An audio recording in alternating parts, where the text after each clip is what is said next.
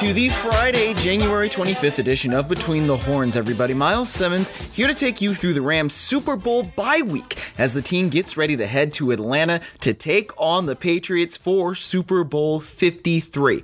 And let's begin with some injury news that will hopefully calm down any fears. So, kicker Greg Zuerlein was seen in a boot in the locker room early this week and then showed up on the injury report for Wednesday with a left foot injury that would have kept him out of practice had the Rams actually held a session. Actually, they were just doing media day. But head coach Sean McVay said on Thursday that the issue is not serious and it is not going to keep Zuerlein out of the Super Bowl. Yeah, so Greg, he really just had a, a foot strain, Lindsay. Um, it's his plant foot. Uh, we're just being extra cautious with regards to kind of having him in a boot, doing treatments, things like that. Don't anticipate or expect it to be anything that prevents him from being able to play in the game. Being precau- being you know just extra cautious with it, but he'll be okay. Is it something that happened during the game or something he's been kind of playing? During the game, it was something that came up during the game, but uh, didn't seem like it affected him, did it? So I think we all saw Zuerlein boom that 57 yard field goal to win the NFC Championship game, and that thing looked like it could have even been good from 70 yards out. So I guess it really didn't seem to affect Zuerlein very much.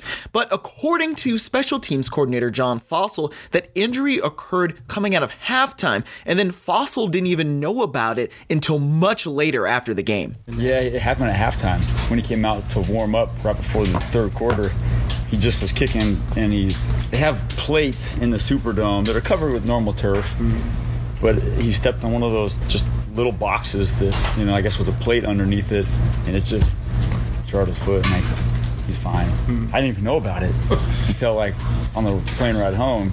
Or the next morning, I can't even remember when I said, "Great, why do you have a boot on your foot?" I was like, "I'm fine." I said, "Dude, tell me." Like, I guess I'm glad you didn't tell me because it's good that I didn't know. You know. Overall, though, the Rams had a pretty big day on special teams in the Superdome to beat the Saints last Sunday. Of course, you had Zuerlein kicking those long field goals in high pressure situations, but then there's also Johnny Hekker, who once again executed a fake punt. So when the Rams brought in Johnny Hekker all those years ago, John Fassel says one of the things that attracted the team to him the most was the fact that he had been a quarterback back in high school and he had that ability to throw the football. But on the whole, Fassel had high praise for Hekker when he spoke to the media on Thursday. He's a lot of fun personality, but also, you know, he's a, he's a great athlete and um, if he wasn't punting in the National Football League, you know, he maybe was would have been a quarterback or a wide receiver. You know, his coming out of high school just kind of took him that direction. But yeah, he's he's a great guy to have in the locker room, in the meeting room, the practice field. And then, you know, what he can do on the game field is just a huge bonus. Also on fakes, Fassel said that the bulk of the work goes in during the practice week because when the play comes up in a game, the decision has to be made in about three seconds to either go for it or not. While it seems like it could be a lot of pressure, Fassel made it sound like given the preparation, it's not really as difficult as it could be. That, however, could be a little different when it comes to facing the Patriots, who are known for being extremely fundamentally sound and are not often fooled by special teams trickery. New England head coach Bill Belichick Belichick once again called Johnny Hekker a weapon on Thursday. He said that back in 2016 too. But Bill Belichick also said that the entire special teams unit of the LA Rams can be considered a weapon. So that could mean no fakes from Fassel's crew in Super Bowl 53. Just like us for them, you know, we prepare for what they've shown on tape over the last couple years and some things that Slater and Ebner and those guys can do. So I think everybody you know, is aware that Johnny can throw it, and you know, it's something that it's kind of a guessing game. What do we think they're going to do to us, and what do they think we're going to do to them? And I don't think there's any secrets anymore about anything like that. Shifting gears a little bit, quarterback Jared Goff made a number of tough plays against the New Orleans Saints last week, and you could probably point out many of them yourself. But two head coach Sean McVay pointed out from the final sequence of the game were the two throws to Tyler Higbee. And this answer from his Thursday press conference also contains a little nugget about wide receiver Brandin Cooks. And then when you really look at the two throws he made in the overtime period, um, those are two of the greatest throws. I thought he made a lot of great throws where he's changing the launch point. You know, he's coming out to his left. He's got a guy right in his face. He ends up delivering a great ball. Tyler Higbee makes a great catch where he's able to get a positive gain. And then a couple plays later, Cam Jordan is right in the backfield as long as well as Vonn Bell, where he's basically booting out. He's got his back to the defense. He finds a way to retreat with some depth and get it to Higbee for an unbelievable seven yard completion that ends up getting us inside of 60 for the field goal range. And then Brandin Cooks, you know, to talk about a smart football player having the presence when I give him a terrible play call on the third down to drop it, knowing that it would have been a, a negative play where he intentionally drops it. But I just thought Jared's ability to just be at his best when his best was required. The competitive greatness showed up in a big way. Uh, we're very confident in, in, his ability to lead us, you know, knowing that it's a big game, like we've said. But uh, I think Jared will be, you know, himself, which is exactly what we want him to be. Those plays did really show something from Goff, and it's part of what the 24 year old quarterback has been growing into during his first long postseason run. Uh, yeah, I, have definitely worked on that. That's definitely been part of my game I've worked on is, is different arm angles and throwing on, in different positions on the move, and definitely something I've worked at and tried to get better at. But I think as you gain more confidence and you, you get more comfortable, you're able to actually make those throws in game in real time and to your previous question, I, I, I think yeah, I was I was proud of the way that you know we battled and the way that you know we were able to sit in there, and it was as hard of an environment as I can imagine I'll ever play in, um, and and just for us to be down 13 nothing early and for our offense to slowly chip away and, and, make plays, it was it was great, and it was a, it was a good one to build confidence for us. This will not be the first time that Jared Goff takes on Bill Belichick, Tom Brady, and the Patriots. The third start of Goff's career actually became Tom Brady's 201st win as a starter back in 2016.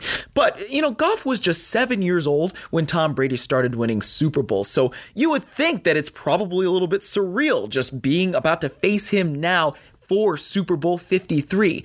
But when you talk to Jared Goff, you know, you, you kind of don't get that impression. Yeah, well, uh, I grew up, obviously, I was young when he got his first Super Bowl, and um, I do remember him playing in the Super Bowls. I don't know if I remember an exact moment I could give you, but obviously do remember them playing in and, and winning a bunch of Super Bowls. And um, and then, yeah, two years ago, that was, I believe, my second or third game. Uh, and they got after us pretty good, and uh, hopefully it's a different outcome this time.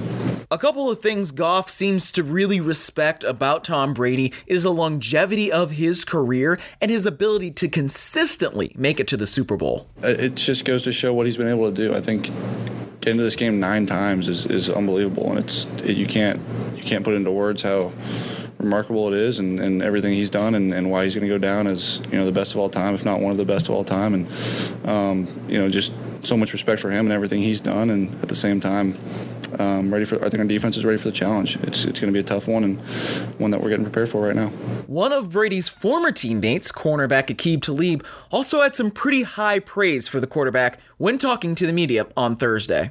He's he's the, he's the goat, man. One of the best to do it.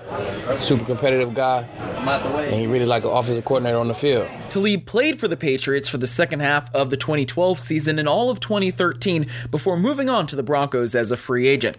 And there's another former Patriot in the Rams starting lineup, this one on offense, and his name is Brandin Cooks. He said earlier this week that he has a lot of takeaways from his 2017 season with New England you know, I became a, a smarter football player. Um, you know, just learning from Belichick and, and McDaniels, uh, a, a, great place to play. Uh, enjoying my time there. A lot of respect for everyone that's there. Um, made a lot of friendships, but um, yeah, a lot of great things that coming out of there that I learned. Um, too much to probably just sit here and talk about. Now, there's only so much that you can take from the Patriots because you played there and then translate it from year to year. That's based on the way New England always seems to be evolving. But Sean McVay said that the big big game experience of Talib and Cooks can likely come in handy for their younger, more inexperienced teammates over the next couple of weeks. Certainly, he and both Aqib provide a you know an experience in New England, both having played in Super Bowls. Aqib having won one um, when he was in New England. You know that definitely is something that you draw on to communicate with your players. But these guys are just great football players that have had a chance to play for a great organization and had a lot of success. Now, McVay actually misspoke there. Talib didn't actually reach the Super Bowl when he was with New England. He lost in the conference championship game both in 2012 and 2013. But given that Talib won a Super Bowl with the Broncos at Super Bowl 50, I, I believe McVay's point still stands. So finally, let's end on special teams coordinator John Fassel. Yes, we've heard a lot from him, but he's a man more commonly known around the Rams facility as Bones. He's just one of a few members of the previous coaching staff who were retained when Sean McVay took over back in January of 2017. And Fassel actually served, if you remember, as the interim coach for the last three games of the 2016 season. So, how is he feeling now that the Rams have become conference champions?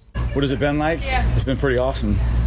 Pretty awesome. I mean, if you had asked me two years ago if I thought we'd have we'd be going for our 16th win and playing in the Super Bowl. Ah. you know, I believe we were going to get better, but that was pretty fast. You know, and then to be able to do it with, you know, the, the staff that Sean's put together been great. You know, the type of person as players that they brought in, whether it's, you know, the Whitworths and Woods and Cooks and Peters and Talib, and gosh, just a really good collection of really good football players who are really good guys. And then the staff, you know, it's like I didn't know many of them before I got here, actually very few, and it just immediately felt like just my buddies, which is a great feeling coming to work. You know, you feel like you're working with your your guys. It doesn't feel like work. so it's been uh, I've been lucky to to be retained and continue to be part of the team, and this is what I was hoping for. I think you ask anyone in that building that the Rams have over there, and they will tell you just how good of a man Fassel is, and it's always really nice to see someone like him have success. So that'll do it for this Friday, January 25th edition of Between the Horns. Miles Simmons saying thanks so much for listening, everybody. We will be coming at you from Atlanta next week. The team travels down there on Sunday, and we will have complete coverage on the Rams.com of all the team activities leading up to Super Bowl 53 on Sunday, February 3rd. Have a great one, everybody.